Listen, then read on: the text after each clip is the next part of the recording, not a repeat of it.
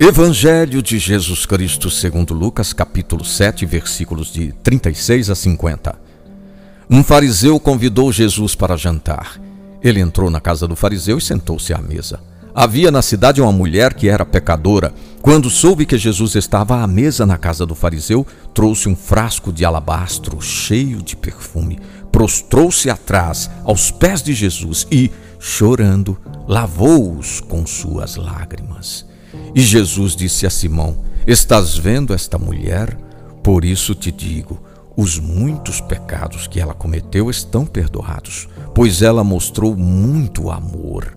Aquele, porém, a quem menos se perdoa, ama menos. Em seguida, disse à mulher: Teus pecados estão perdoados, tua fé te salvou. Vai em paz. A cena é uma das mais emocionantes e significativas do Evangelho. De um lado, o fariseu, homem da lei e que se considerava justo. Do outro lado, a mulher conhecida como pecadora que entra na sala. Aparentemente, era a pessoa errada no momento errado. No meio da cena, o mestre. A casa encheu-se do perfume de um amor puro que supera as barreiras do pecado.